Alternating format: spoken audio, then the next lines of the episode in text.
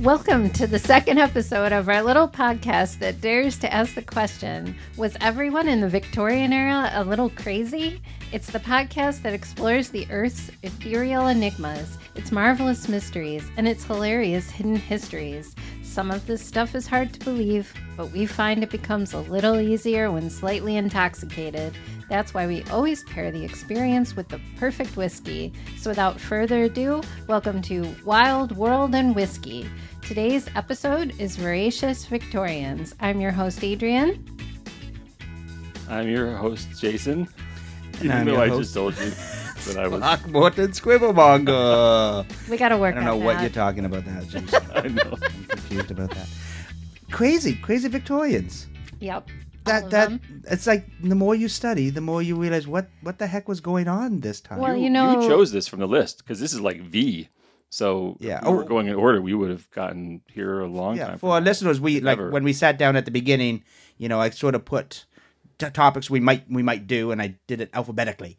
But so you know, maybe we'll get through the alphabet. But Adrian got to choose, and so she went to the V's. So Yeah. why? Why did you choose this one? Well, one, because I've studied a lot of literature of the Victorian era and I really like that era of literature, but also like they used mercury as a way to cure people. Like that was a legitimate Well, when- medicinal thing in that time.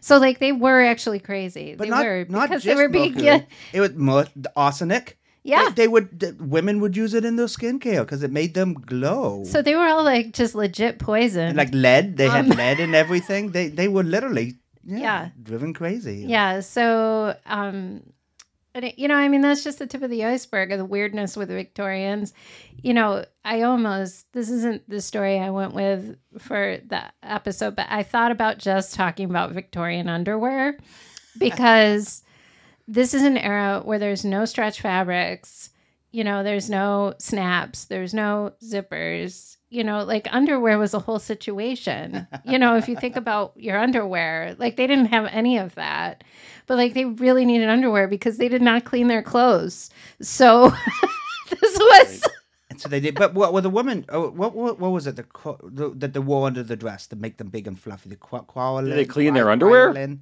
Th- They would. That's how they. So that was the Oh. piece they cleaned. That's what stayed clean. Is it Ish. because they? Now that's Couldn't? Victorian clean, which is nothing like today clean. But why? Yeah. If they could clean their underwear, why couldn't they clean the rest of their clothes? Because it was like so much work. It's a lot of money. you know, it's a lot of um like silk. You know, Oh, I in guess the one of upper the big- classes, you're wearing Yeah. silk, which you Huge dresses. y- yeah, um, yeah. I think that's part of it. You know, and and things with whalebone in them, and you know that are just it. You know, Whalebone. This is like Available. hand washing everything. So if you think about, okay, well, I'm washing like a, a shirt and a pair of pantaloons or whatever, like that's one task. But if you've got, you know, this yards and yards and Yeah. yards of velvet, that's a whole nother. Oh, which is level probably why they had so many task. layers. But but I think that's one thing I read that is why black was so fashionable, because in London it was such a dirty city. If you wore Yeah. anything white, you know, you would come home and it would already be gray. You know, even if it's on the outside. Well, oh, they were So just I guess filthy. I, mean, they black were just kept. like Yeah. they would Didn't show the carry dirt. around like a, a you know a handkerchief that had perfume on it and just like to put on just so they could smell the vapors. So, like, Uh, I well, believe like- I have the vapors. like right now, like let's say I was hanging around with you two and you hadn't showered in a few days, like you probably yeah, haven't. let's And- say that was the case. Hypothetically but speaking, then when I think like I can't take it anymore, well, I could take my little perfumed Sniff it. thing and I See- could be like, okay, I can, when I can go through another ten minutes. when you said that, I was thinking that it was because you don't wouldn't want to smell yourself. Like No. you just we walking down the street, be like, oh my gosh, what smells so bad? No, it's oh, the it's other me. Let me people. get out my little perfumed handkerchief. Oh. Yeah. Okay. well, no wonder they were always swooning. The Well, but I- smells, and then the, these poor women couldn't breathe because Well, you know they, they, had probably these- did. Oh, the smell corsets. themselves too. It's not like women don't sweat and smell. You know. Yeah, You're except like for using like, us as an example, like we're the only smelly, potentially smelly ones in the room. So I take offense at that. Well, if I'm smelly, I don't notice it because I'm like here, it's fine. Yeah. That's You've all. never noticed your own smell, have you? Oh yeah. Yeah. But I don't think you always do. I think No, it's Yeah. true. I think it's especially. I don't. Other- I don't typically.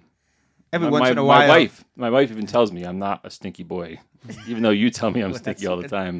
Well, I mean, I think you know when your underarm deodorant gives out. Right. You know, Yeah. but I think if you have general bo, you know. But again, back then, if everybody had it, Yeah, so it wasn't. It still would smell bad. yeah, so it- but it you would was kind of just- go nose blind to it. I would think after Uh, a maybe. while. You know, I like don't pe- know. people on Well, a pig no, because farm it's get not. used Because to- I think you'd probably be smelling different smells. You know, you'd be Mm. like walking down the street, and then you'd smell like a horse's behind, and then you'd smell like coal smoke, and then you'd smell somebody's puke on the ground, and then you'd Yeah, smell like, like- your own armpit. Is this Dude. is this You know. Victoria era England or was this Mardi Gras? What are we talking? There's Well, good a lot point. in lot in common. Good point. All right, so yeah, so we're gonna we're gonna talk about voracious Victorians, which is just a fun word to say. Voracious. I don't know that they were voracious, but yeah, I think I think that's a good description. Voracious, vo- voracious. How do you say it? Voracious. I don't know. Is I don't think I don't think voracious is actually a Yeah, word. it Is I it? don't think so either. Voracious. Yeah, Vor- to Google we go. vor- Voracious. voracious, I is- think it's voracious. which is like I've said it too many times. I'm too close to it now. A lot. a lot. Vivacious. This Voracious. is supposed to be vivacious Victorian. Vivacious. Vivacious. Voracious. Do we have to re-record everything? Not again. So anyway, we're talking about Victorians, be they voracious, voracious, vivacious, Otherwise, or otherwise. so wacky. Wacky Victorian. wow. W the was wacky. taken. And then, of course, this is called Wildwood and Whiskey. Um, Yeah, we'll get we'll get to after we do the whiskey part. Yeah. have a nice little background intro to the whole Victorian Okay. period. So Uh-huh. Give us a little bit we of have that to summary look of- forward to. Yeah. Yes. Okay. Good. Well, Well, I what- just basically did that with the smelling. You just talked about underwear that and was it. body odor. and, and I got it. Not underwear, underwear and body odor is not all there was to the Victorian era. Right, there was Adrian. more. We didn't even talk. Speaking about the underwear, we didn't even talk about what happened when the underwear caught on fire, which was a thing that happened. really? Oh, we'll get to it. Underworld's catching on fire in the Victoria. That's era how- was bad. that- you you know, mix that's- you mix some of that those dresses or the cro- crinoline with open candles, Oscar Wilde. and Oscar and, Wilde, two of his sisters died because their clothes caught on fire. and you can't you can't get those clothes off in time. You have the corsets that are like tied by five people, and you catch that on fire, and you're not going This anywhere. is exactly what is wrong with the patriarchy. That was actually Exactly. That's that's you know it was at the Victorian It's a era. good It was argument. actually Bruce Springsteen's inspiration for his song. You know, ooh, I'm on fire. I thought you were gonna That's what they say used to sing. too Born soon. to run. Too soon. Born to run. It worked too. A- Apparently, he was inspired by many things from the Victorian period. Yes. Oh wait, okay. Well, speaking of wildwood and whiskey, what is our whiskey today? So what we have today is it's a relatively mainstream uh, drink that most of you have probably heard of, Jack Daniel's Gentleman Jack. Now you actually requested something in this vein, Yeah, we're gonna be we're gonna be talking a lot about jacks today. like the game Um, No, like apple. it, it was a apple game. Jacks. Apple Jacks. It was Yeah. a game, but it was not a game you want to play. Dun, dun, dun. Not a game where you win, unless your goal is So- to disembowel a lot of streetwalkers. Gentleman Jack is a Tennessee whiskey, which is not the same as a bourbon. They have a different way that they make it. I don't know all the details of it, but it has they sour the mash in a particular way before they ferment it.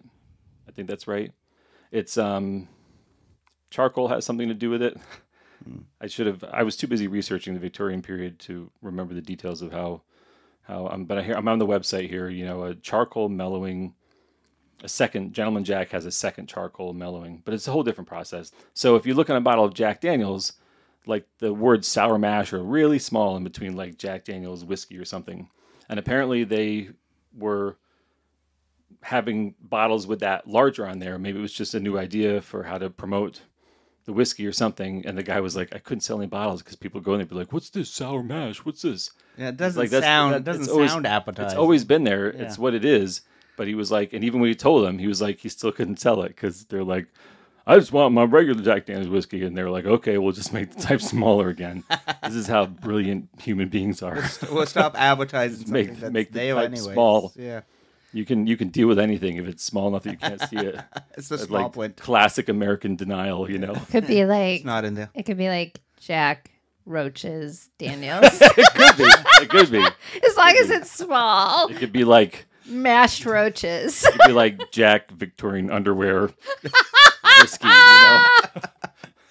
All right. So what makes so Gentleman Jack? What makes this different than any of the other Jack Daniels? What I mean, special about this? well, other than the don't ask sour me mash. to talk about th- Jack Daniels because it's just it's a it's a dumb whiskey, like Jameson's and Jack Daniels, and they're like they're like the Budweisers of the whiskey world. right. I have no respect for them because they use lots of neutral spirits Mm. and they add sugar and all kinds of stuff to make it taste good, so that people don't actually have to work to enjoy their whiskey. Right, right. So it's sort of the So- not even the everyman's, but the every lazy man's whiskey kind of.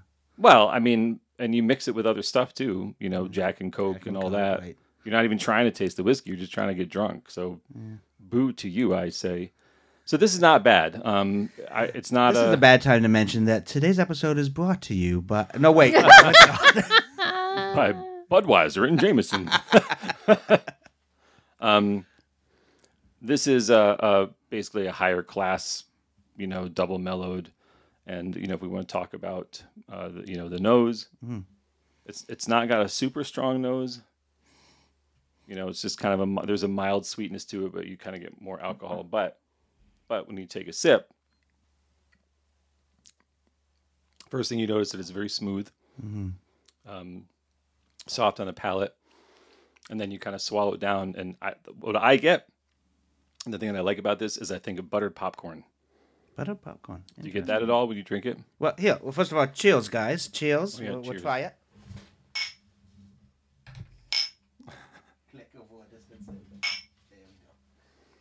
All right, so butter popcorn. Yeah. here we So go. there's not a lot in the nose, but it's got a kind of a. Or do you, do you, I can see that.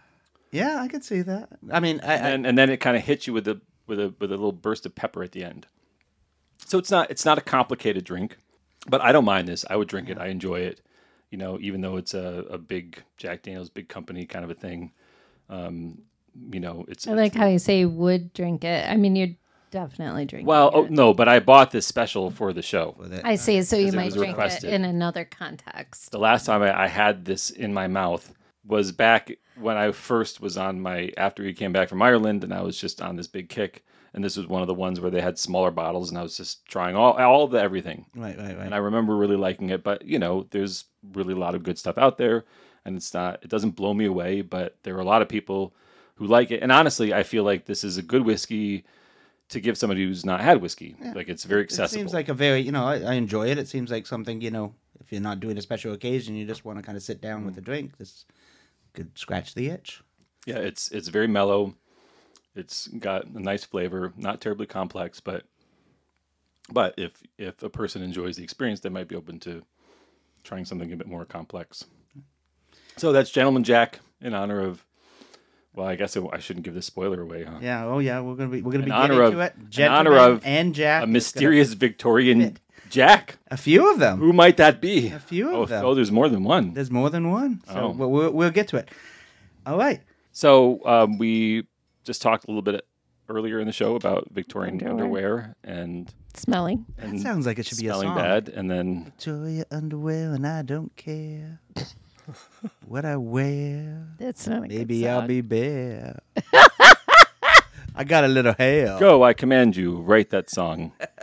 Oh my. I shall perform it next show. I tell my tale.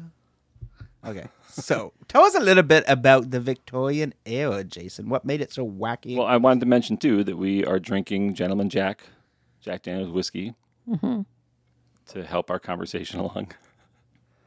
But before we get into the ghost stories, the fun stuff from the Victorian era, I have just some background. All right, Gotta do this right in front of the And we can hear we have paper.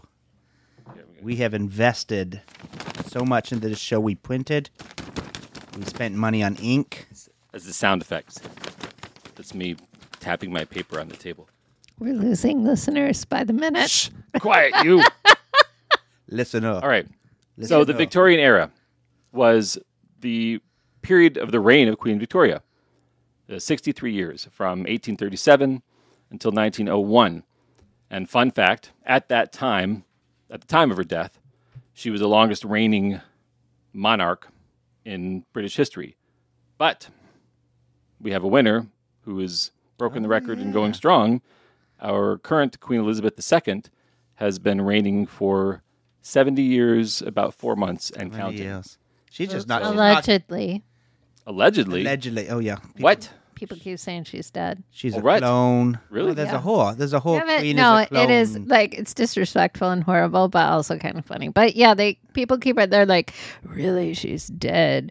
But I mean, is it like a Uh, new, she is this like a hasn't- new thing because she was sick or something, or, What- no, it's no, just it's- like or have they been saying people- this for years? Like, because she's tired and she doesn't want to go to things. So every time that they're like, Hmm. Mm. oh, the queen decided Well- not to go, they're like, oh, they're just pretending Yeah, she's, she's- still they- alive. They're doing a whole weekend at Bernie thing. So, It's- where you always see, you know, the princess beside her always raising. so her in the hand. record books, there'd have to be like an asterisk next to her name. Then, you know, she reigned for seventy years, but actually, We she was, think. she was dead for fifteen of those years. she was being used by So, a so master. we're, we're qualifying I just qualifying like, the length of her reign. I mean, legitimately, like this woman has lived through like so many awful things. And now in her old age, people just keep speculating that she's dead when she's not. I mean, give her a break. I'm not dead yet. I'm feeling fine. I'm gonna rule for I- another thirty years. I will. I know, right? I, I I simultaneously feel bad and take pleasure in the fact that Prince Charles has been just waiting and waiting. Just waiting. I mean, and he hasn't killed her yet, so you gotta He's- give him that. You know, I mean, well, I, Oh, it's a all- man of it's patience. all she's kind of she's kind of hogging some of his reign. yeah. Like if I were him, I might think that she's kind of hogging some of my reign. it's gonna be one And of those. he's things. like- he's, he's gonna like be in a his king for 70s. like three days. You know. Well, right, he's in his seventies. Yeah. But nobody wants him to be king. I know. Yeah. That's why I'm I, I'm including simultaneously taking probably the pleasure in it. queen, which is probably why she I know, she's refuses to just like- die. she's, she's like, like, "Oh, I- I think I'm I gonna won't. die." I won't let him have the throne. I just won't do it. Wait until Prince Har- Harry. What? What's the oldest William? I keep getting them mixed up because I'm very old. Spot on, spot Okay. on. That was William and Perry. Wait, what's his name again? Oh, he doesn't matter because he's not a part of our family anymore. Oh no. that was a terrible accent, by the I way. don't know. It, it wasn't terrible. Well, just wait. it wasn't the queen. I was gonna well, say. it might be the queen now. kind of that what she's you're dead. comparing it to. That's right. That was my that was my Dead- it's a queen impression of the zombie. dead queen. Elizabeth. Queen zombie. Let's see. Spot on. for- Kevin's accent was better. Yes, indeed. Yes. mm.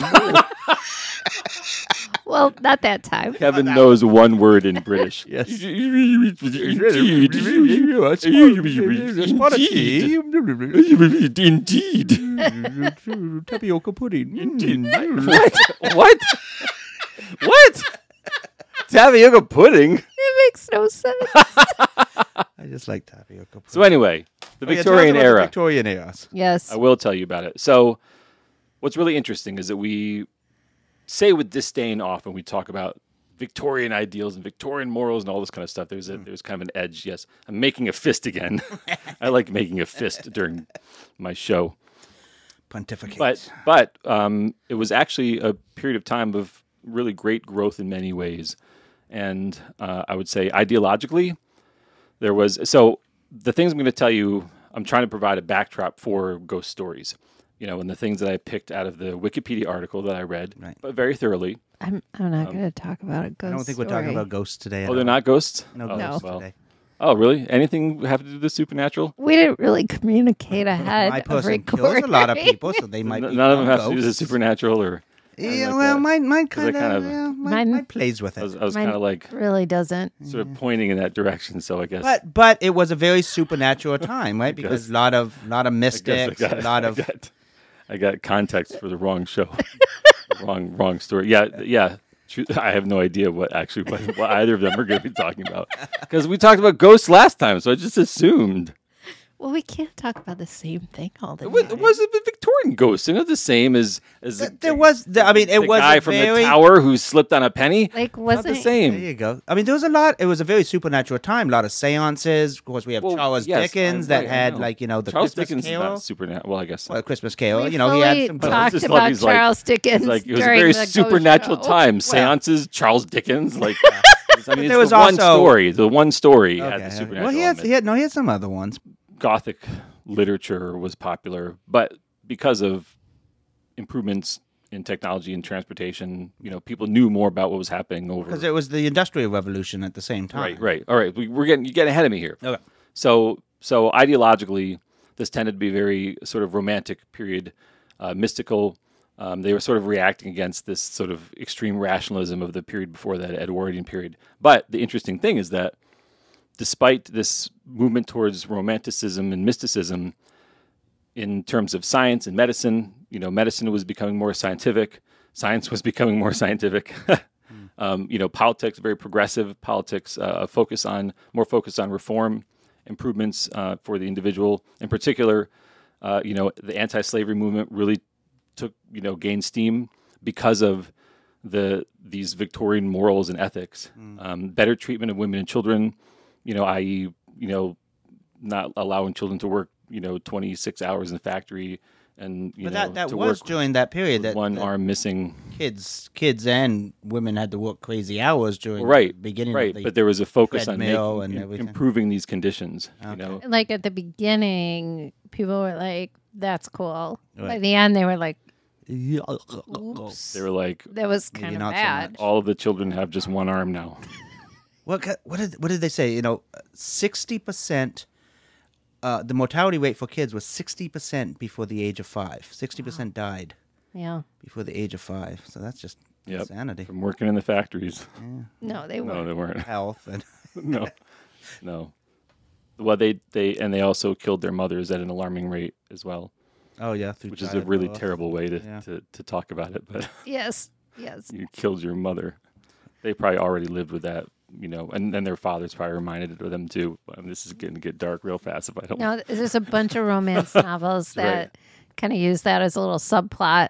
Yeah, So anyway, you know, um, the focus on the improvement of the individual, the improvement of society. So anti-slavery, better conditions in factories for women and children, um, police reform. So moving away from a, a punishment mentality to a prevention mentality.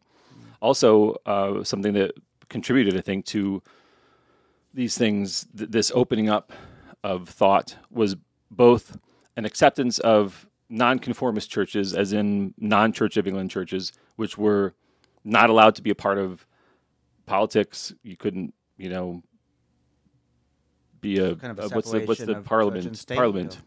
Yeah, you- like you couldn't hold office, that kind of stuff, unless you were part of the Church of England. That was kind of loosening up, and also there being more tolerance for agnosticism and you know our religious thought, which kind of goes in line with this idea of science. 'Cause when when was Darwin? Darwin was during the the late, latter part of this.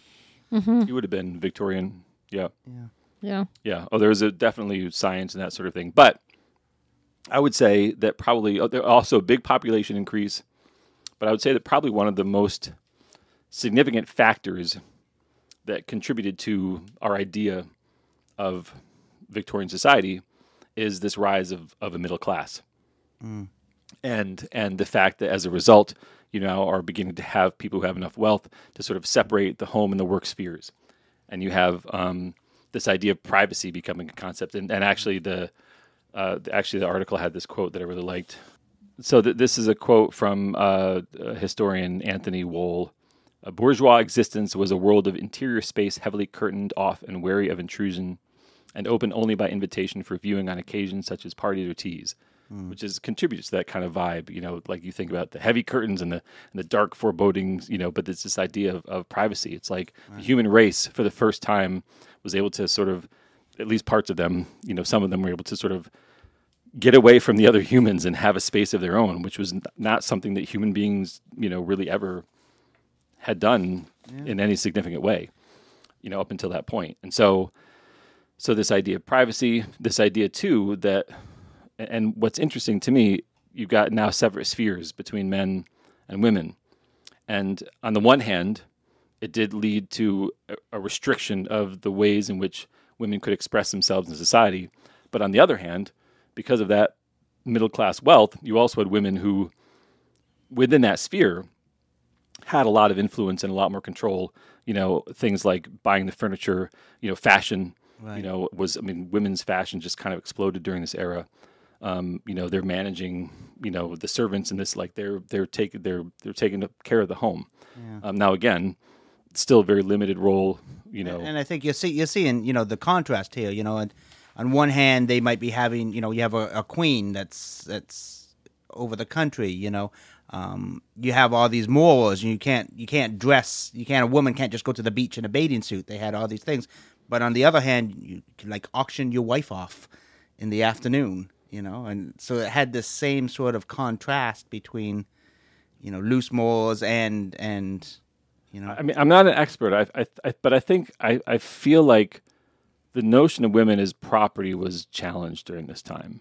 I mean, this is why you had people like Susan B. Anthony, who could even were even like quote unquote allowed to raise the stink about these things, is because even though their role in society was seen as restricted, they were less being viewed as property and more as human beings. And- you and- know, in the late 1800s. and I think there was, there was sort of a, a repression that was coming up a- and a backlash. We're going to talk about, you know, in my stories, there was a large backlash against women, you know, and I think that was in response to this, you know, as they're slowly gaining power and a voice.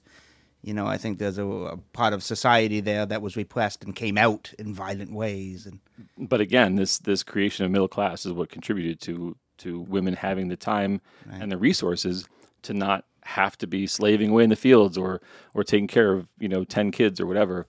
Um, another thing relative to this, in line with this whole idea of romantic, you know, was uh, romantic love was seen as more of a valid reason and, and companionship for for marrying somebody as opposed to money or politics or things like that and and all this gave rise to you know if you have some wealth and you have a, s- a separate space for your work and your home space now you begin to have leisure time Right. and then you want to entertain yourself and that and now here is where we have this uh, th- like um, the publishing industry between paper getting cheaper and benefiting from technologies like you know electricity and, and transportation you know i mean communication telegraphs and things like that like you, you could actually market market your books uh, for the, like the first time in history Well, and even you know they started coming out. What, what are they called? The penny dreadfuls, the you know sort of the pulp fiction.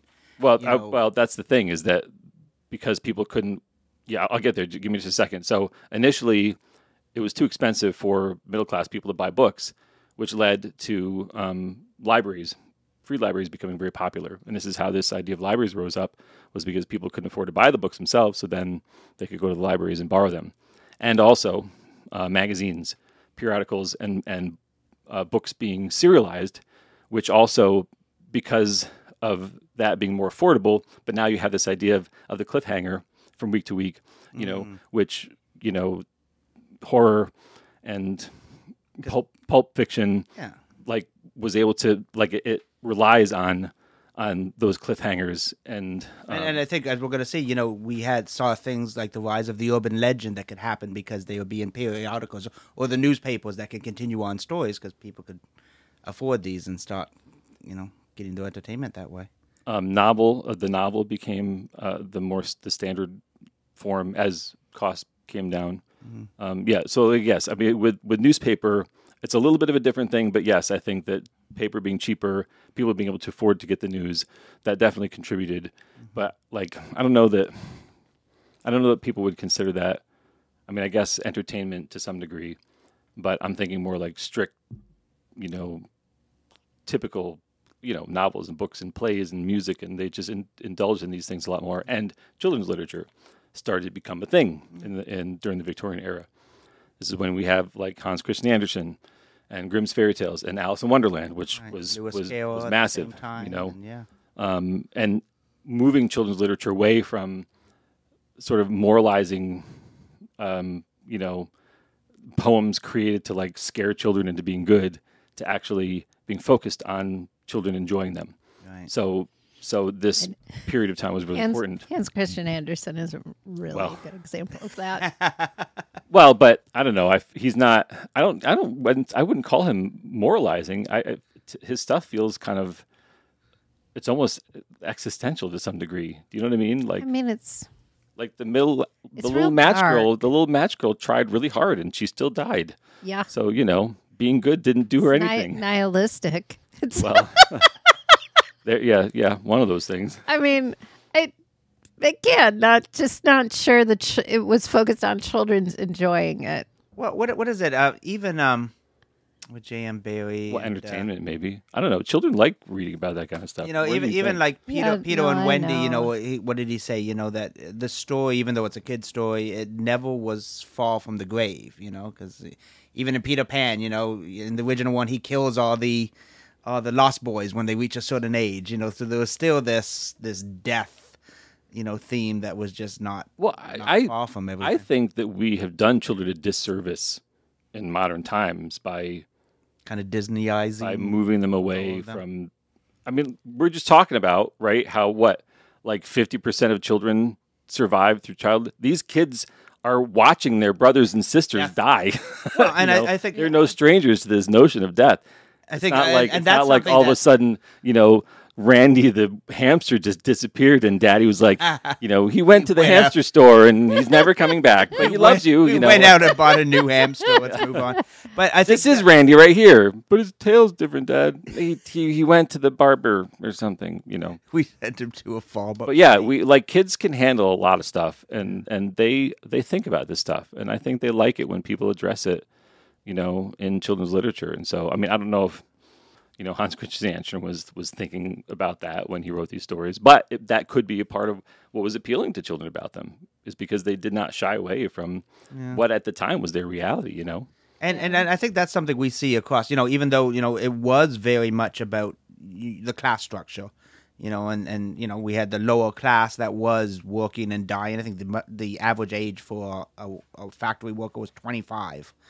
You know, so the the lower class was just working, and you know, so the the whole idea was partying it up, you know, and then the middle class, like I said, start having leisure time. What are they going to do with it? You know, starting having a Right. little bit of money. Then uh, you always have the aristocrats, which are always up to up to something. But I think you know, just that death culture was across them all. You know, even though it might be higher in the lower class, it, it, it affected everybody. Childbirth, you know, the Well, right, yeah, mortality rate yes. that would affect like everybody. Across It's the true. board. Like there, that was the point at which wealth. I mean, wealth couldn't save you from cholera. You know. so a, a few more things. Um, in terms of novels, Gothic fiction we mentioned earlier was very popular during this period of time, uh, as well as genre fiction. So adventure stories, spy stories, and and and I did not know this, but apparently, The Time Machine by H.G. Wells was is actually the first mention of time travel in literature. Oh, I didn't know So, that either. so th- the birth of science fiction as a genre, really. Um, so people like loved this stuff, ate it up, and then of course there's a, a connection which uh, obviously is is irrelevant now that I'm even bringing this up. But uh, you know, paranormal spectacles and and people were really into the paranormal, communicating with the dead, and and I think that a part of uh, what's interesting to me is a part of this fascination of it, of it I think had to do with this rationalism of religion right. because they were playing at it as opposed to being actually terrified. You know, if you like in the 1600s, people who attended a séance would be hung for being witches or something. You know, Right, right. and now here they are kind of playing at this. And it became entertainment. And in fact, Well, I'm right, saying, that's like a what I'm lot saying. of the spiritualists were obviously actors or people that were, you know, but so that that part of it, and also this idea of of non-conforming churches being more acceptable. And so remember we talk about the Fox sisters, we've got Mormon, Mormonism, and again I know this is across the ocean, but you know these sensibilities, you know, are, like there's there is a it's in the air, you know, it's in the ether. and, even coming back from sort of the clockwork Newtonian, you know, straight laced everything is explainable, you know, to say no, there's there's there's mysteries in the universe and you know, facing death every day, you know. and the wealth of the questions. British Empire also, speaking of death, um, allowed for the rest of the world to be brought to England.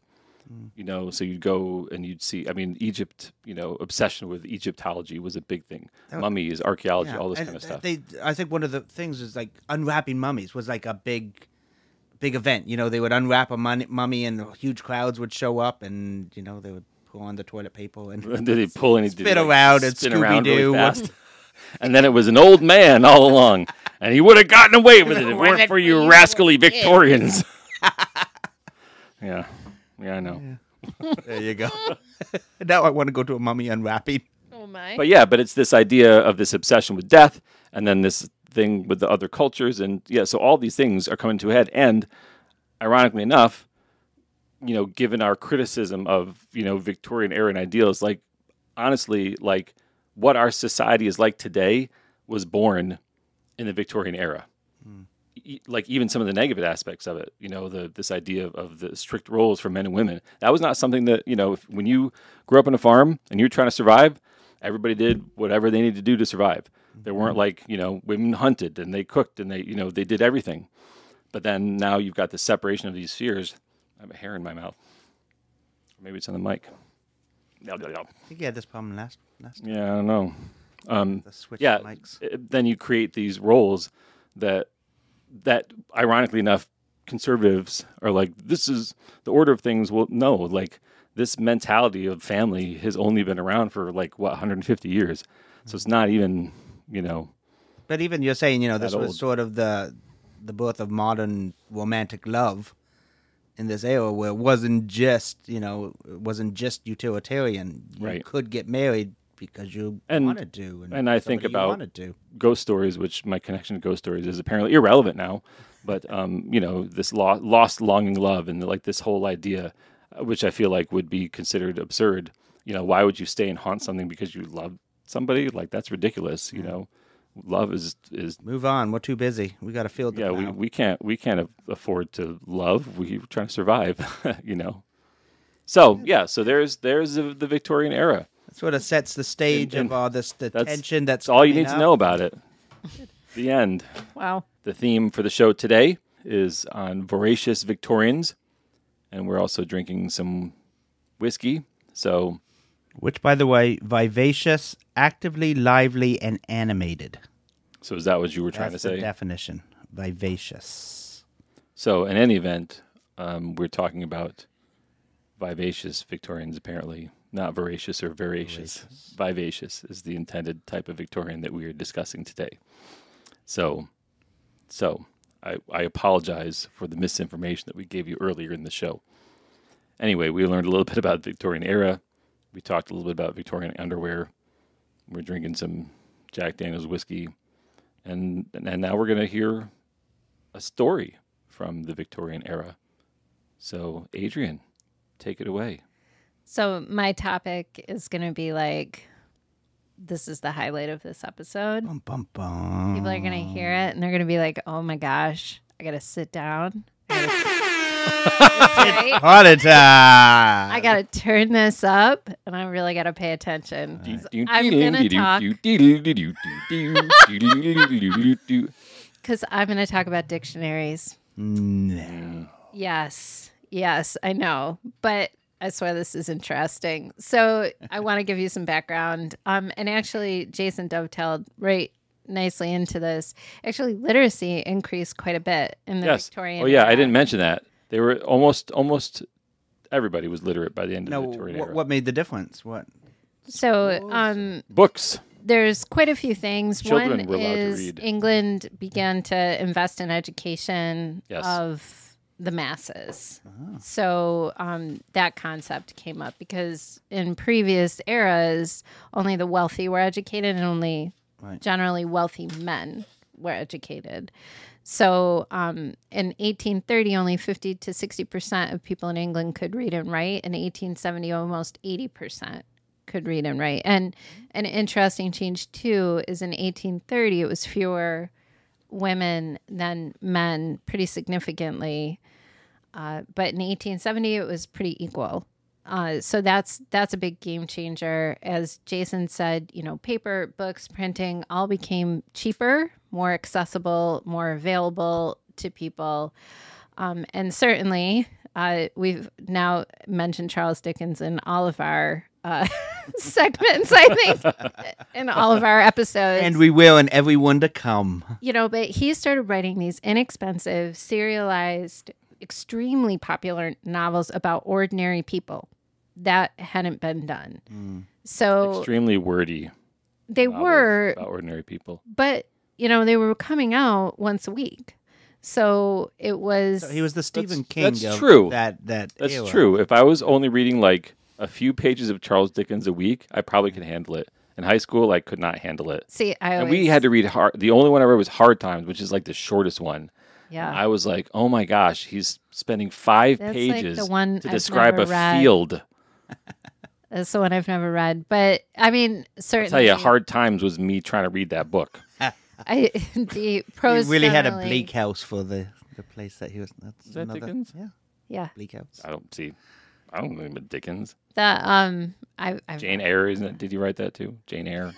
i'll kill you um no Fall of the House of Usher, wasn't that Charles Dickens? no you This was just, the best of segments. him? It was now the you're worst just of segments. vexing me now you're just vexing me um so that Deer Slayer, right? That was him, right? Deer Slayer, wasn't that him?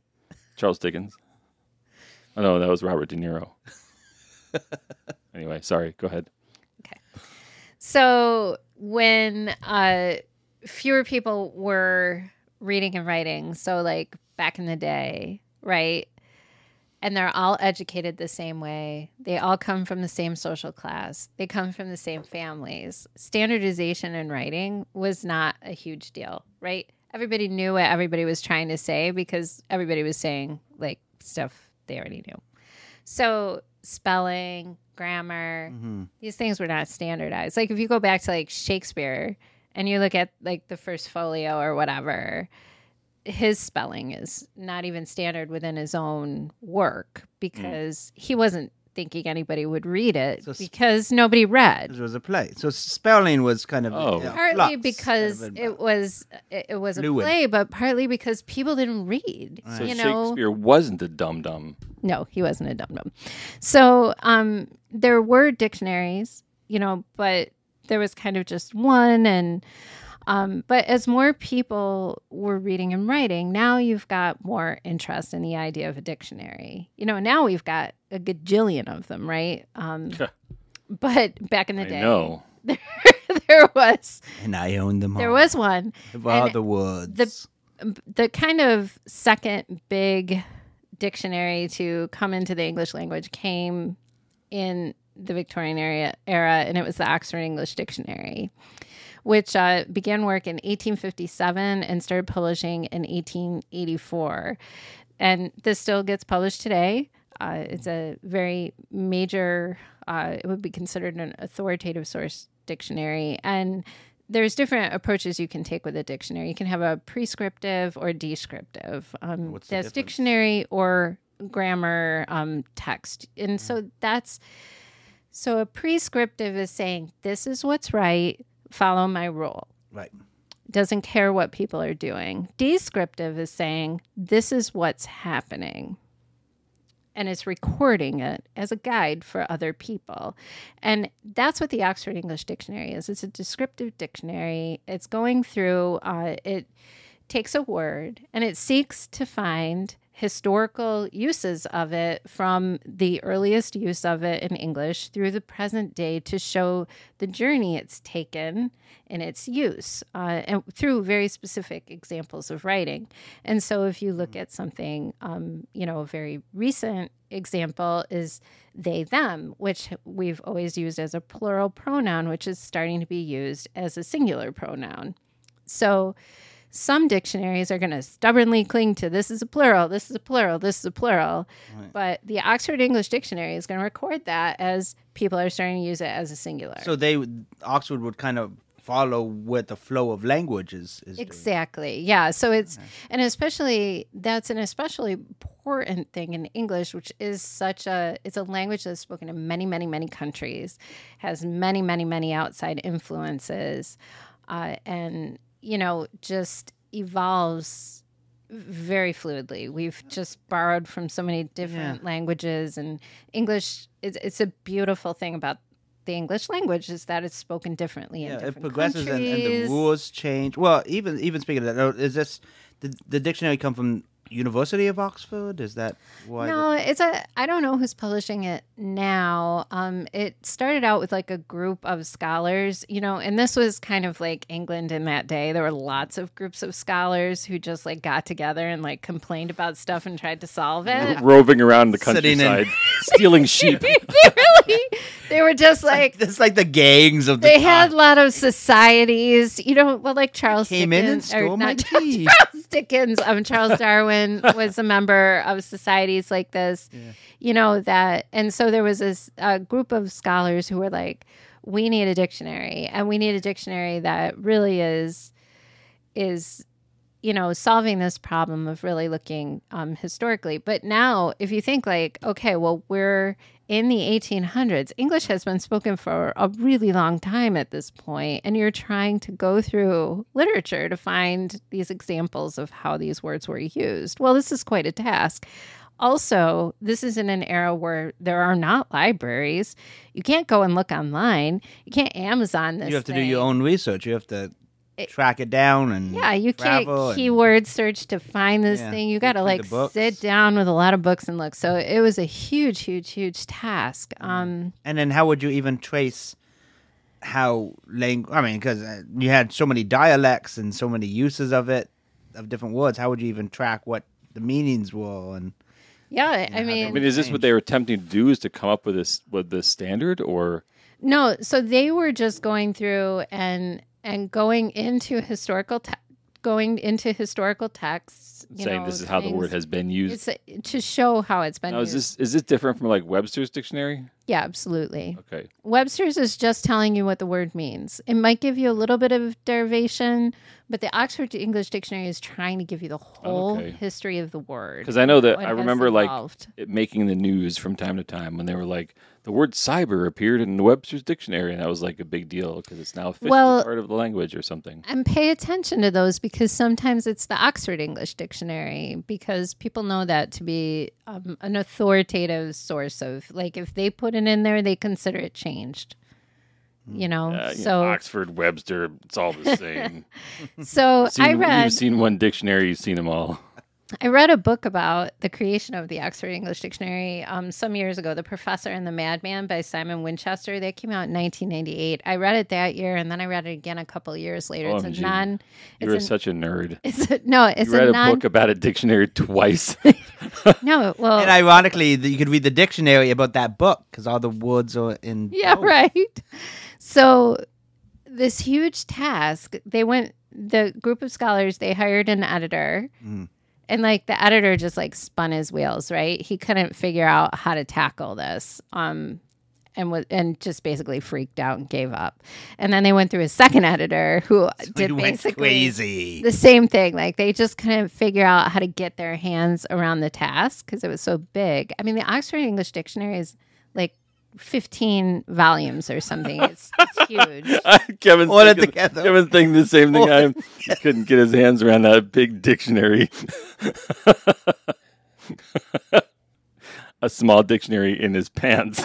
This this section section has been brought to you by Oxford Dictionaries, I mean, his pants, you know, the back pocket of his the pants. biggest there are. pocket dictionary. I'm talking about the pocket dic- dictionary, so I'm not being inappropriate at all. I love that Adrian's just patiently waiting it out. She's She, waiting. she she know she's worked with Jason long enough to know the wave will come and then go and then we can move on. all right. So anyway, so you have so you the have second editor was trying to get his hands around. This so no big no, wait wait wait so explain what what is this edit what is- what are they trying to accomplish what is So the they're editor really they're getting trying to these get? volunteers together who are going out and trying to find the words, you know, trying to go through find these examples to be used in the dictionary. But there's so many editors, there's so much, you know, it's just an organizational thing. What year is it at process. this point?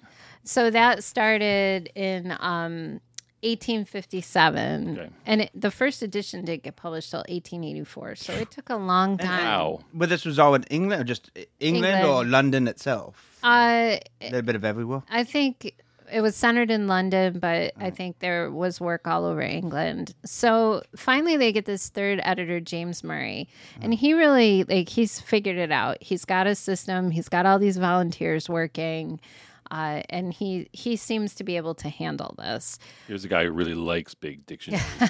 he what it Get out of my- was was just super organized you know um and very uh he just kept at it so he had Mm. one of his most prolific volunteers was this guy named william chester minor who just was churning out he was finding all this stuff and you know and they corresponded some and and uh, he was real friendly with him um, you know in, in the way you are with a colleague and you know they write letters because it's a victorian area and that's how you communicate with people well then one day like quite a long time into their knowing each other through this correspondence he finds out that this guy um, is is in an asylum for the insane Oh, that has been writing the Whoa. whole time. yes um, this guy uh, he But was- what did you like address the letter to the asylum? well it was an address Oh, okay. So it wasn't What? like care of. you know, I, Looney he bin. didn't know. You know, Oh. he's just putting like a, d- Wrestling. you know, street address or whatever. And you this could guy, look it up on Google Maps. this guy was a Civil War veteran Uh-huh. who moved to England, and then he murdered somebody who he he mistakenly thought was trying to break into his apartment. Um, the guy was not. He murdered him, um, and he then spent forty years in this British psychiatric hospital. Wow. So And- how is he getting his hands on words? Well, that's very interesting. So he he for whatever reason they determined he he was he had delusions. Now, you know, the speculation would be that he was schizophrenic. Mhm. But they decided he um, just needed to be in a minimum security situation. So he had his own like little apartment. He wasn't allowed to leave, but um, he was allowed to have books. He was allowed to carry on correspondence. Interestingly enough, the widow of the person who he murdered would visit him on the regular, bring him food, brought him books. Um, Huh. I couldn't find anywhere, and I can't remember from the book why that was. I mean, she was pregnant Hmm. when her husband was killed. Like, she had every reason to be very angry at this guy. They had like six kids or something, so she was um, left certainly in a spot. So but what was he actually trying to do if not break into his house? I What don't was remember. actually happening? I there? don't remember. I think he was just there. You know, he the guy had delusions, so that's you know, just how it goes sometimes. just. Uh, just a mistake. You know, he might have just been passing by or oh, okay. whatever. You know, um, you know, which of course is very rare. I feel compelled to note most people who have delusions do not ever hurt anybody. That that's a very Yes. rare thing to happen. Yes. Good. Good to note that. Yes. Um, but it did in that case. Um, and so this guy also, um, he read and, and he was corresponding, he read a lot and he was corresponding with a lot of booksellers and getting a lot of books in. Uh, so he just, that's what he devoted his time to. Um, and obviously that was a little jarring for James Murray when he figured this out, but he did go and visit him and, you know they had this kind of interesting friendship Hmm. um Did you get a little plaque Once- on plaque on your desk that says you don't have to be crazy to work for the Oxford Dictionary? yeah right Once. Once he helps. said. He said to him, "Sir, you may be a minor, but your contribution has been major." it was he was one of the most prolific contributors to the original um edition of the oxford english Wow. dictionary well, that's a fact. What I told you yeah really happened. It's a fact. another interesting thing is roger's thesaurus was first published in Ooh, I read that. 1852 That, that was the story about the boy and his dinosaur. Roget's thesaurus. What? It's this Roget's thesaurus. What about the story dinosaur? about a young man named Roget who came across a thesaurus one I, day. is this is this part of Wandering the in the conversation woods. that I missed the first part out of, or well he did this joke earlier it was- in the show? when I was no, when we you were talking weren't about- here you were like in the bathroom when or I was in something. eighth grade, I, I what did I say? I, I, I was in a poetry. I did I did the Wallace and the Carpenter by Lewis Carroll's Through the Looking Glass, and I won a, uh, Rogette's Thesaurus, a leather bound Rogette's Thesaurus. So I Uh-huh. brought it home. I showed my dad. I said, This is great, Dad. Look what I won. He goes, Oh, yeah, a story about a boy and his dinosaur. I just thought that was hilarious. What is that? What did you think it was? No, he was joking. He was Oh, thesaurus. joke. The bad- Thesaurus. yeah. That's the dinosaur part. I was not getting that. took you a second. It Yeah. did. Thesaurus. Okay. Moving on. Okay. Yeah, so that was Oh my first gosh. published in 1852. Um, again, you know, another kind of attempt to describe language to make it easier to manage, to make all these new readers and writers um, Right. better able to navigate it. This guy was very interesting. So who did Roget- this? Um, Roger. Roger. I think you Roger. say. Roger. Um, Oh, so you were not saying that Roger. to be a joke, Roger. I don't know. Roger. Hey, Roger. But there's a Roger. there's a fantastic. oh, just Desi. I was gonna say there's a great picture book about Yes. um, Roger. It won an award, like a- Yes. an honor. Yeah, that was the year Caldecott I on was on Caldecott. Ah, yes. Yeah, um, the right word by Jim Br- Jen Bryant, Yes. uh, illustrated by Melissa Sweet. Um, because R- Roger, as a kid, um, I think his father died when he was pretty young, and so he had this kind of instability in his life, and he got in this habit of creating lists very young, just trying to categorize life, make some sense out of things, Huh. which built into this eventually the creation of this thesaurus, which um is still used today, is still published. What, Uh, what, what is the kids' book? it's called The Right Word by Jen Bryant. Yeah, it's a really great book. I have a piece of art from it in my uh in my house. Time to look it up. I know. Original art? I don't think I knew that. Yeah. Oh, really? Yeah, Oh, I have a piece 2015 Caldecott won. a- well print. A print of the M paper. Oh, right. Okay. Yeah, yeah. Now, What what year were you? What year were you on That year. the Caldecott? Whatever you're So so that was one of the ones that won. Yeah, yeah, yeah. That was Ah, one of our honor familiar. books. Yeah. Interesting. Yeah. So Yeah, because that was the year that I was. That was the year before I was an Eisner judge, so it would have been chair, and we went to the. I got to go to the award ceremony, that's right. And which that's was um, really yeah. a really cool, like, almost a coincidence because I wouldn't have been there otherwise. You know. I know. Yeah, th- that, that- was really So, fun. that was That's some really cool. great. I'm looking at the art from the book. That's some beautiful artwork. I was like, remember we all went out to dinner before the banquet. Remember that in Was that- Vegas, in Oh, Las wait. Vegas, there was a big group of us. That was in Vegas. that was in Las. No, That was no. no, no, no, no, no. That was before the one for that year. You were with. You're us not talking about the then. one where I came in afterwards and ate everybody's dessert. that was in San Francisco. But you- no, that's If like a you true guys- story. If That's you a guys true think story, though. librarian life is boring, no, this is a good story just though. got to get Adrian and, and Jason I to wasn't- talk about some of I the. wasn't allowed to adventure go to the traveling. dinner. I wasn't allowed to go to the dinner. and and I mean, the- for the in cow- a the preamble countertop to dinner? this, I had been borderline assaulted the night before, two nights before. So I had asked Jason to meet me at this dinner to, so that I wasn't going home alone. alone because I was really freaked out. And I'm a great friend. Yes. Um, So even though evidenced you weren't invited, by he came. We had this Yeah, private you're gonna room. Hear, you're gonna hear how great a friend I was. we had this private room for this dinner, and he comes sneaking in, which was fine. Which was fine. Everybody's cool. Did I sneak? You, you, you let me in though. Like you. Next thing I know, he's over there eating somebody's. But no, no, no. But I, I, I asked though. I, I asked. I did ask. I was like, "Are you gonna finish who, this?" who did you ask? They're like, Just randomly. I feel I feel like he had his own theme music. Like he's wa- And bum, no, but bum, the bum, best- the bum, best bum, bum, bum, bum, bum, bum. Best part is that I ate more than one. but I asked. I asked. I was like, "Are you going to eat your dessert?" And they're like, mm, "No." It's like a, it's like it's like one of the Chawas Dickens. I was like, Oh, "It's fortunes. okay. I know Adrian." Please, sir. Please, sir. Can I have some of your used desserts? It would be most delightful. no, but the people on her on her Cala co- committee were wonderful, and they did not mind me eating their desserts one bit. no, they really like They're they're. a classy. I bunch. have to. I'll never be on another book award committee again. I think because I had the perfect committee and the best It experience. just can't get any better than that. Yeah, because they were they were cool people who would just be like, "Sure, I never saw you. Eat my dessert. It's fine. You're a friend of my friend. Great." That's great. And for Jason, that's the best kind of people. That we have. yes. The staff was like, "Excuse me, ma'am, um, we do not allow pets in the restaurant." You want me, you I said, I don't want me to know who run he him out of is. town? No, let him stay. And let him Adrian- eat and his Adrian was dessert. like, "It's just going to go in the garbage anyway. just let him eat.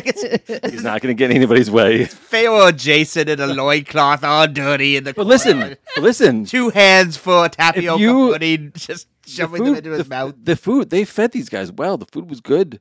It was delicious. If you'd been there, you would have asked to eat people's desserts too. I had. I might just you know what join the I countertop had for the committees just so I first could do time that. there at that dinner. I don't remember a ton about. I remember it being very good, but they served us. They served us sliced radishes with like a warm, very salty butter, and I eat that still. Radish. with- Oh, you were inspired. yeah, that is more delicious than it sounds. That's all I can I, say. I love radishes and I love salty butter, so you know it's so good. you can't lose. It's so good. Next next time we do one of these, let's do the butter and warm warm salty butter and radishes Oh, you mean Sounds so- like- to, to eat? to the eat. Weirdest plan Yes. ever. eat- Yes. Okay. I'm- bring it. well, that's The weirdest that's for- plan ever. the- We're talking about the Victorians Oh, yeah. and the- drinking whiskey with on a with Friday side with night. side side conversations of radishes. For the and- We just had benefit an of you- extended discussion of dictionary. Let them eat radishes. For the benefit of you, our listeners, we will eat radishes and salted butter. we'll do it on the show next time. We'll do a crunch. I just have such a memory of those sitting in the chair and eating those and being like, "This is delicious." Oh, and for any listeners who may not know, the Caldecott Award is uh, a children's book award that goes to the book that has the best illustrations, basically. Mm. Yep. Mm-hmm. And um, yeah, so most of the time it's picture books, but it can be other books. And you know what? Well. Hmm. Has never won.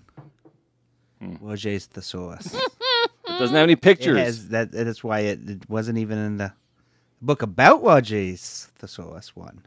Well, right. Am I saying that Anyway, right? so did, Got, were a, you, got an honor. did you have more to your? No, that was it. Oh, all right, excellent. No. We are talking about the Victorian era and telling stories about it, stories about dictionaries and underwear and entertainment.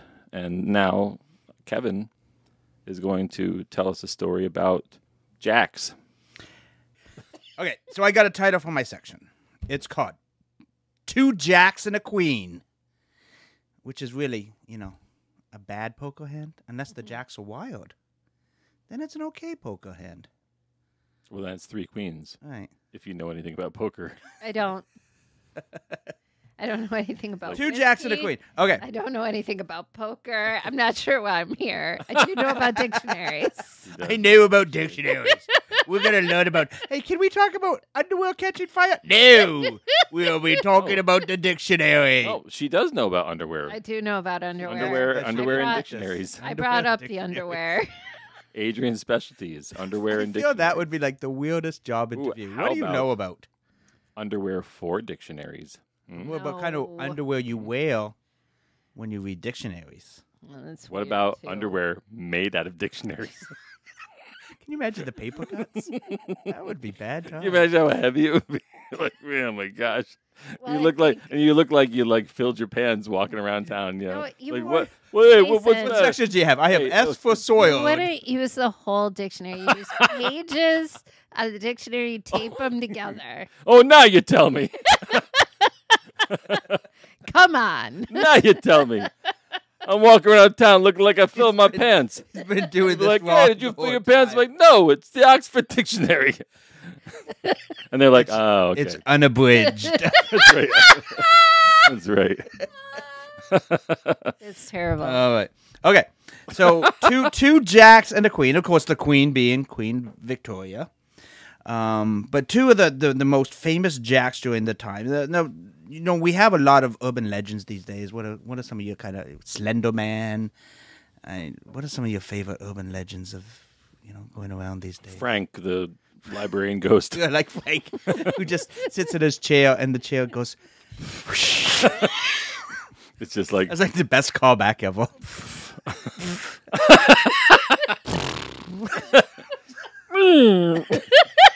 okay, so you know we have lots of urban legends, but but this 1837 was the very first urban legend, and it, it's kind of part mystery. Ever? It, I I think it's considered one of the first, you know, ones that really took off, that really captured the imagination. Because you know we we have print now, like I said, common common to have these magazines and these petty dreadfuls and newspapers and and so this was the one Creepy that pasta. yeah that kind of caught the imagination. Never heard of creepy pasta? Creepy pasta, Yeah, it's like like it's like, spaghettios. it's basically like internet. Scarios? It's like internet urban legends, creepy pasta. Okay. So like the you know the the story about you go to this website and this weird thing happens and there's a story about this thing that happened to this person and then they died or whatever. Like it's you know like legends about things that are lurking around the internet. You, you guys have never heard, you guys have never heard of creepy pasta? What? Pasta, no. What? How old are you? Is it like is it like a young person thing? It's like Oh, I mean, it's it's a it's like an internet thing. Why would I don't even understand that? Like, I get like I scary. don't know the origin like, of it. Scarios. That's creepy pasta. It's but it's it's just that's what it's called. I don't know why it's called that. It's probably from Reddit or something. But you know, people tell these stories. Kids these days, they make no sense. it's like how Going I to don't. hell in a handbasket. I don't know who anybody is on the front of the People magazine anymore. I'm like, I don't know who any they of really them people? are. Are they dead like the queen? Are they? Probably every once in a while, the queen's on there, and I know who she is. So, if they had Tapioca. so, he- here's- tap- tapioca, please give me my tea and tapioca. I'll be in the study. We are not amused. Be on YouTube watching creepy pasta. All right, Oh, moving on before we totally lose it. So it's going finally to be getting that interesting. time of night. So, so one of the first urban legends, and and would be creepypasta if they had creepypasta back then, but it probably would mean something different. It was this was the legend of Spring Hill Jack. Have you guys ever heard of him? No, Spring Hill Is that Jack the Ripper? it, it, it, it's before Jack the Ripper. So this was 1837. So Jack the Ripper was uh, 1888. So like 50 years later. So but this was sort of setting the stage of this repressed society. You know, like I said, women are, are starting to have more power, more voice. You know, um, and there was sort of this this like I said, middle class and upper class that started to have time on their hands. So Spring Hill Jack was a, a legend, but was also a real person of, of some kind. So uh, let me let me tell you the a story. real So- person of some. of some kind, or maybe a demon, or I don't know. But it was September 1837. A lady by the name of Polly Adams walking down the road, and suddenly out of nowhere, this cloaked figure appeared to her. Now, as the cloaked figure got closer, pulled back his hood, he, his face wasn't normal. It was like a demon face. And suddenly out of his mouth came this sulfur blue fire flame right into her face. Now, she was with a bunch of friends. But as he came close, the friends ran, and, and Polly talked about seeing his glowing red eyes. And then he put out his claws. He had these metallic claws, and he just started to attack her. He started to scratch her. And uh, He sounds kind of like a Slender Man. yeah, I mean, it, it has this this whole thing. You know, her friends have left, and you know, there he is, just laughing hysterically, and and starts clawing at her torso. And unfortunately, you know, he didn't get very deep. I guess he he, he did s- he did a little damage, a little scratching, but then in, All those layers. is trying to get through you know, all the underwear. Like I just wanted to get to your trying to underwear, get to it. but I can't find it. You know, after a few seconds, you know, Him, he just- Jack. it was he- Jack. He, not me. Yeah, he stopped. Jack. He stopped, he laughed hysterically, and then disappeared into the night. And this was the beginning of the legend of Spring Hill Jack. But this wasn't the first, I mean, this wasn't the only attack. So we started to get one month later, October 1837, Mary Stevens. Same same type of situation. She's walking through the park. Same guy starts attacking you know, in the same style, same demon face, and then you know they they say smelled of sulfur and blue flames was, leaping was this from his mouth. It, actually Freddy Krueger? it has it has all these features, you know, with these metallic claws coming out, and Then after he left, did they take out their handkerchiefs and Sniff Sniff sniff and sniff is better. perfumed handkerchief. Because he smelled like salt. But uh, it was Right, interesting I because know. not you know none of these girls were really hooked. They're like, he smells like farts. but that's the soulful. is like- Springfield Jack smells like farts. He's like, no, I'm a monster. Yeah, you smell like farts. But I, I think the, the, the most Give me my dramatic hand. thing was, you know, somehow he was producing this blue flame out of his mouth. So- Out of his mouth. out of his Whoa. mouth, right. So it's like, you know. Wow. His underwear was on fire. His underwear was on fire. And he was just like, It was on fire because it was made out of a dictionary. Ah! It all these came stories come together. together. so, you know, after this, after this, Kaiser Soze. it was him all along. so finally, there was a third attack, and this time he jumped out in front of some horses, uh, uh, carriage horses. He scared the horses, knocked over the horses, and this is when you know the first the first pursuit happened. So the guy got out of his carriage and he started chasing him, and then suddenly, thinking he was ready to catch the spring heel Jack, suddenly Jack jumps over a nine foot fence and then disappears into the night. And so this is where the the newspapers coined the phrase "spring heel Jack." ah. Oh, because And so yeah, so if you see, you could you know if you Google the pictures of the time, you see this demon type creature. And it, it, he captured the imagination of the country. You know, these attacks uh, continued on. Um, and, you know, of course, the police were, were trying to track him down. So, you know, these are real world people with real world, you know, attacks that have happened. None of them have been hurt very badly at this time, a little, a little scratching and a lot of scales, but they all had the same story this, this demon mask, this, this black cloak, sulfur blue flames, red glowing eyes. And so the police, you know, started to, to pursue. You know, we're gonna we're gonna get to the bottom of this, and I think um, you know, the Iron General, I forget his name, the one that won Battle of Waterloo. You know, he himself, you know, he was he was kind of Hmm. Oh, aging at that point. wait. I know it. Napoleon by Tra- Trafalgar? No. I know. Yeah. All I know is, you know, he himself was like getting a gun and like Uh. patrolling the streets, trying to find the Spring Hill Jack. So, uh, you know, every they had to go to sleep because you only see Freddy Krueger in your dream. in your dreams. And also, Mm, scratch, scratch. it was just because they murdered him that time. Everybody remember? All the parents set Freddy Krueger on fire. That's why he was Oh. mad. Uh oh. Was he wearing Victorian underwear? Because he, he had this big frilly dress on. I'm telling you. Um, this is what happened.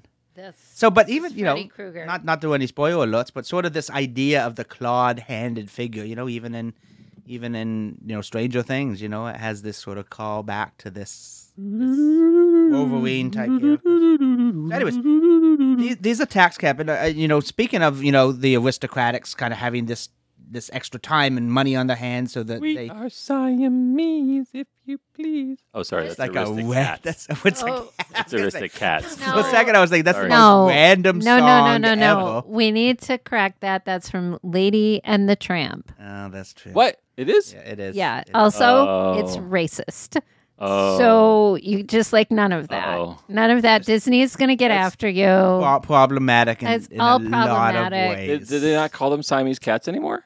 No, they do, but that song is like using all this like imagery that's not okay. Oh, And I was a child the last time I saw it. So well, Influence. this is this is why our generation has had problems combating systemic racism Hmm. because Because Jason thinks it it's- was fed to us quietly through all these movies. We and we didn't know any better.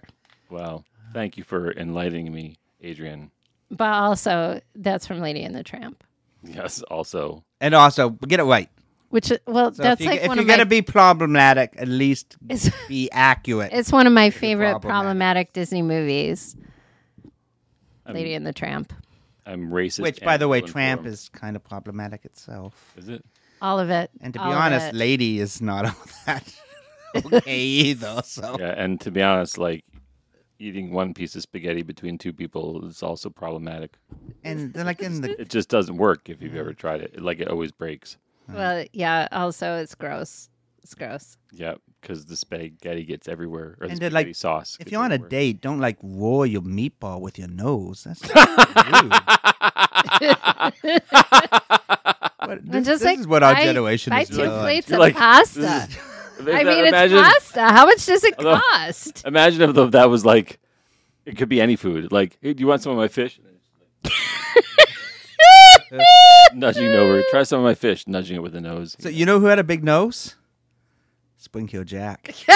Did he? Did I, he did- now? I have no idea. Trying to bring him So- back so- to his story. But, no, no, let me go. Cause, We 'cause went on a this is Disney Great. So this, this, tangent. this, Yeah. this. A, ra- this- a racist Disney channel. So they, they, they get this letter. The police get this letter, or Scotland Yard, or whatever, get this letter that says, you know, basically, hey, I want to. It's an aristocrat, somebody you all know, that's putting on a mask and figured out this flame thing in theater, and he's going around with some kind of spring device, you know, torturing people on the streets. So This you know, the one does. police set set to find one does and you know the theory you know it was the theory that it was the marquette marquess of waterford you know which The was what? The what now? the marquess marquess of waterford Marquee. marquis Yes. marquis and so th- these went on these went on you know was it him was it somebody else but you know this there was only one death attra- uh, uh, uh, connected with it um uh, maria davis thrown over a bridge to her death um, but you know the, the Only her. only her, so it was okay. But no, I mean, but this really kind of there were stage productions of it. They tried to re- reproduce this blue flame on stage, and Oh my. and there were puppet shows and preachers, of course, went crazy talking about how this was the judgment, you know, and and and. But I guess the biggest thing is that the copycats just started to take this, and you started Oh, to see no. Spring Hill Jack going up all over the Oh, country. man. and- And people have always been awful, haven't they? yeah. So the Penny Dreadfuls got a hold of this, and especially one author, A.M. Barrage. You heard of him? You should have. A.M. Barrage. You know him? You know? No, it's me. That's you. You are A.M. Barrage. Yes. Yes. Oh, wait. I'm sorry. It might be French. It might be A.M. Barrage. Uh, Barrage. That was Oh man, A.M. somebody, Sorry. Barrage. somebody's gonna have to clean that up. we got to spill an aisle Kevin over here. Okay. He's so just Frenching all over the place. He started. Just getting French all over the place. Come on, We Kevin. got a- we got a French bill in line on five. Kevin. We're going to have to mop this. sucker. It's like uncontrollable We have a barrage. uncontrollable French. we have a French and lost it. so so he started he started he took this hero, you know, was a bad guy, you know, but he said, Oh, what if we make him a good guy? What if we make him a superhero, a vigilante? But not just a, you know, a vigilante, uh, you know, a vigilante. But what if we- what if we make him rich and like an aristocrat and he could terrorize the evildoers? And in fact, why don't we have him in an underground layer where he could make these great gadgets and, and weapons to fight No. the bad guys? And No. isn't this a great idea? And here, here's Is the this kicker. for real? Here's the kicker. Let's dress him like Ev- Everybody knows what you're gonna say, but is bats. this for real? That's right. Is this A for bat. real? It's for real. It's for real. And, Real and- Jack was the inspiration for Batman for real. well, I mean, that's that's for you to determine. I don't think uh, Kane. What is Kevin's it? like, Bob- I just came up with it right I don't now. think Bob Kane just kind of said, you know, this is what happened. But but if you do go back and you look up AM, and Bill Finger, both of Barrage? them. you know, if you look at the superhero and, and you know even Google him right now, you know, um, Right, I will. it's it's AM A, um, first initial A, Well, no, I'm, I'm just gonna look up Spring Heeled Jack and and the Batman. Penny Dreadfuls. Yeah, so so so, but this this legend kind of came on, and and you know it's it's known as one of the first uh, urban legends of the day. I'm like g- sp- Spring Heeled, and Google's like Spring Heeled Jack, Spring Heeled Jack coffee. What? Which is it's to- that? to wake you up. The best part of I'm just I'm waking just up, thinking about how drink like you in your cup. or out of your cup, as the case may be. Boing. You swing it around. Okay, so that's the first Jack.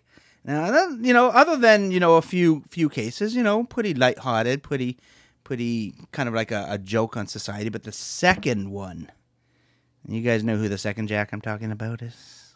Jack the River. Jack the Ripper. So, 50 years later, Whitechapel area of East London. He, he went by many names Jack the Ripper, Saucy Jack, Leather Apron, the Whitechapel Murderer. 1888 is where it first began, and uh, it began. So, so the first one of Spring Hill Jack was uh, victim was a, a girl named Polly, but the first one of Jack the Ripper, 50 years later, August 31st, was another lady by the name of Polly, uh, Mary Ann Polly Nichols, and it was Bucks Row, three o'clock in the morning. The shadow figure came out of nowhere, and Polly became the first victim of the soon to be famous Jack the Ripper. Now, there's many legends connected to it. How many did he actually kill? We have they call him the Canonical Five. There's, there's five that for sure they knew of. He had the same same M.O., same throat slashed. Most of them were were, were cut up. But what was sort of interesting is, you know, it began this whole one of the biggest manhunts and one of the biggest mysteries that still is going on today. You know, a lot of people, and I'm going to have one suggestion of one guy that claims he solved it. There's been claims of DNA tests over the years, but still, this the case of Jack the Ripper is still, you know, on large. And, and one of the interesting things is he was also kind of the first serial killer that really played with the police and and he started sending messages to the police and he has these famous messages. You know, a lot of them are considered hoaxes, but some of them are considered real. Like uh, there's the Dear Boss letter that came across. I think this is, you know, and this was con- pretty much considered the hoax except for one thing. So this is what it said. Dear boss. Oh, whoa! Hearing that the police have caught me, Oh but they won't fix me just yet. Dude, that is creeping me out. I have laughed when they looked so clever and talked gotta about stop being that on right the now. right track. Ah, grand work Oh my this God, last job You was. give me nightmares. I gave the lady no time to Uh, uh. squeal. Uh, How can they catch me now? I love my work. The next job, I shall cut the lady's ear off. no, stop, Yours truly, Stop. stop. Jack No. Ah! the Ripper. So Do tapioca. Don't- do tapioca. don't ever in do that again. voice. Tapio. Ah! No. Oh. Oh no. Jason's really freaked out. Oh no. Okay, but So- but wait, wait, no, no. Say say. Oops, I farted. Oops, I farted again. I haven't too much fun with this. I've lost them. so so this this character, you know, he he's he's he's captured. Now that one's considered a hoax, except for one interesting thing is before that, none of the victims had their ears cut off. A lot of other things disemboweled, parts of them removed, you know, all throats cut. But the next victim had her ears cut off. So was that is that you know? So the the they started they, they came up with hundreds of suspects. Um, you know they of course the- there was the racism of the times. They they said oh it's going to be one of the poorest Jews of the area, and they actually arrested you know. Um, I think one guy was arrested, John Pizer, and he was a shoemaker. And the only I think the only reason they called they arrested him is because he was a a Polish Jew, and his nickname was Leather Apron, which was I guess you know what they were calling him in some of the papers. So, and he actually won a libel case. He was arrested, but he actually, you know, and, and that, so all these suspects were coming up, but they they couldn't, and it went so far as um, I think Prince Albert. Um, In a can. in a so that- I always think that's the joke. I always think of Prince Prince Albert. You know, do you have Prince Albert in a can? I remember. Better let him out. Well, see, that's a joke. No, but I remember when I nobody was a would kid, get. I, I was reading these joke books Yeah. that were like written before my time. And I'm like reading this about 'cause- Prince Albert in a can. Prince Albert in a can was a kind of tobacco, right? You, I you- think. a- you- I like still a don't, I'm chew not sure what or it was. Snuff or something. But I like just that, and you remember, could like- buy it in a can. Reading these jokes from these joke books that are like 20 years old, like when I'm a kid back So in we, the- we should say Prince Prince Albert was Queen Victoria's husband. He died. Oh, right. Yep. He died. You know, and she like m- she. They said she mourned her, him for like sixty or forty years, or like most of her life. and right. so Prince Albert and so the joke was it's, it's it's a it's an earlier version of you know phoning somebody up and saying is your refrigerator running? Well, right. Well, then you but I'm better go just saying, kick as a kid reading these things, just you know, think about how these things are dated. Yeah. I remember thinking, "Is your refrigerator running?" and getting that, and then reading this like, you know, do you have Prince Albert in a can? So you So you you would better you let had him phone out. up a store like a tobacco tobacco store. No, no, I know. or- I, I, I or- get that. I'm just saying. The audience might not by the uh, know. time, by the time that I, what about how to j- prank people on well, the th- phone? well, that was the prank. You you would phone up a store. is that is that or a passe now, smoke too? shop? People do prank phone calls anymore. No, they you can't because they're all like, Caller ID. yeah, And they don't. Nobody answers the phone anymore. The Yeah, future. that's the right. But you you would phone up a store and you would future say sucks, you guys. you would ask you know if they had a kind of Tabasco Prince Albert, it, the version that came in the cans. Or do you have Prince Wait, Albert in the can? Tabasco.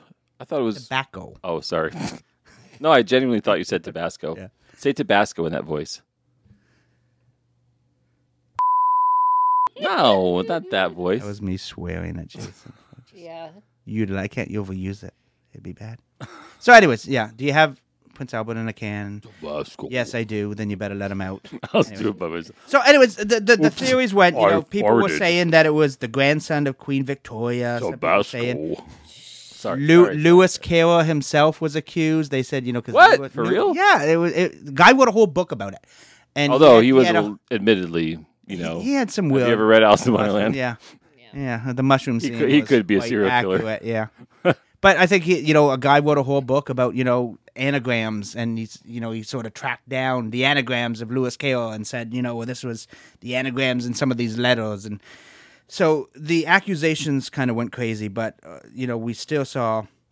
You know, moto after moto for five motos, and then of course there's the famous letter they got. Now this one they believe uh, really was. I think they had a movie about it, and they call it the From Hell letter. Well, that was a it was a graphic novel first. Was a from graphic Alan, novel by Alan first? Moore. Okay. Yes, So so this this one they kind of which consider when it came out, is was it was actually it was from it, him. it was legitimate. The theory that he proposed in that letter was actually a legitimate theory, having having to do with what was it stating? Um, I don't think it was was it Albert or maybe a, a kid or but uh, but basically royalty who was like impreg- c- trying to cover up the fact that he was getting women pregnant Uh, because he was messing around and it was Well, like this and whole all scandal these- thing. all and these- then there's some occult thing too but that's just Alan so the- Moore all being these Alan theories Moore. were going kind of going crazy. They they uh, accredited one lawyer who committed suicide that um, same time the motor stopped. Said it must have been him.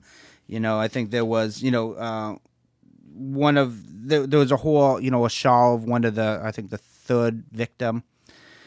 And you know DNA testing on it, but then a lot of gen- you know people say no, that's the shawl was problematic, the testing was problematic, and so you know DNA is problematic well, it's just the Shaw had been passed on for generations, so everybody had their hands over it, you know. So it could have been DNA is, you. DNA is fake came out. news So so, anyways, you know, but the the the from hell letter, what made that so interesting is it came with a special treat.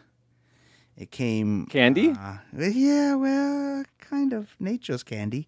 It came with half a Oh, boy. half a kidney. Just half a kidney. Which we all know is nature's candy. It's not funny. It's horrifying. delicious with alpha beans. Yes, nature's candy can refer to a kidney as nature's candy. What? what? You never know. Okay, so the famous from hell letter, which read came with with half a kidney, read like this. From hell. Ah, no. Ah. Oh. I sent you half the kidney I took from one woman preserved for you. Oh, The other piece uh, I fried ooh, and ate. mm. Catch me when you can. That is so freaking creepy. Oh my gosh. Oh, that creeps me out. Uh, For real, dude. Your voice just sounds completely different. Sorry, Jason. Ah, no. Stop it. I love you. No. Ah. oh, thanks. My little brother has the sweetest smile. See it all. So, so, so Uh, okay. uh, by the way, Gen X, huh? The Three Amigos, right? there you go. yep. we would have got that. Yep. It's a mail plane. How can you tell? I could see the little. Oh, am I allowed to say that? I don't know. all right.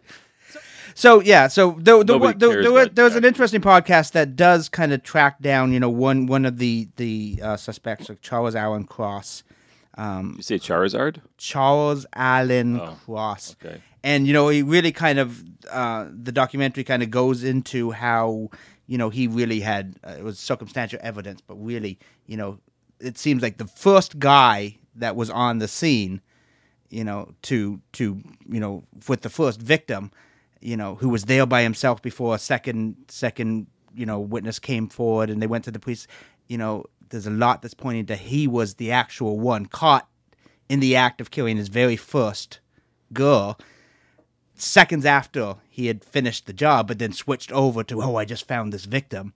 And they start tracking him through this. He was always at the right right area at the right time. Even some of the murders that took place in a different area was the area his mother worked, his mother lived on the days that he had off from work. And so they kind of tracked down his whole thing and even the fact that he lied to the police about his, his name wasn't even Charles Allen Cross um, and that was like an odd, odd surname that he had, and and so yeah, it's sort of interesting that you know, so his mom's like, "So what are you going to do today, Charles?" Oh, I'm just hanging around, yeah, yeah, I'm just coming to see you, but it was like Killing actually Charles women. Lechmere, cutting off ears. and uh, yeah, so I, I think a lot of people saying you know this this this him, you know, it, it would be enough today to at least make him a suspect, if not to actually open a case.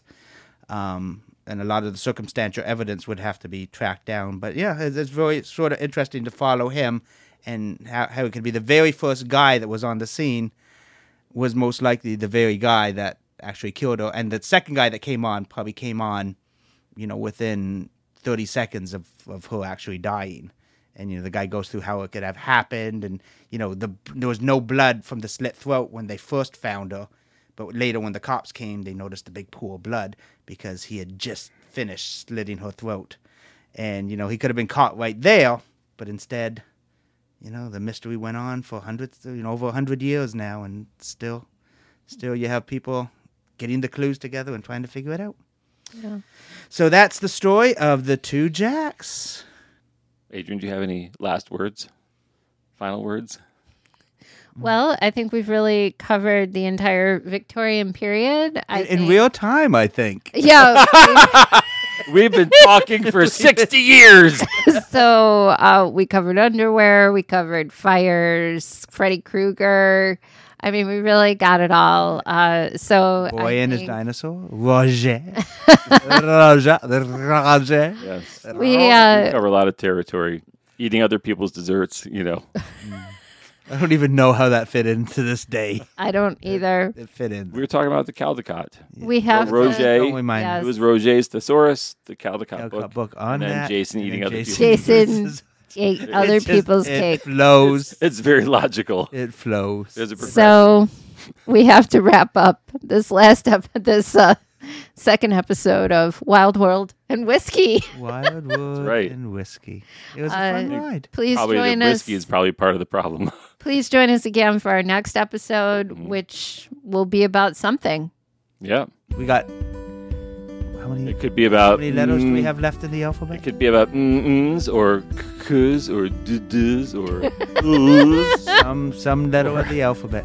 or ks All right. zzz. Gave Say- us a good ending. Now somebody else. Say, has say, to say come up- goodbye, Jason. Goodbye, Jason. Goodbye, Jason. Goodbye, Jason. Goodbye, Jason. No, Jason. no, we got one. We got one more. Stop saying goodbye to me.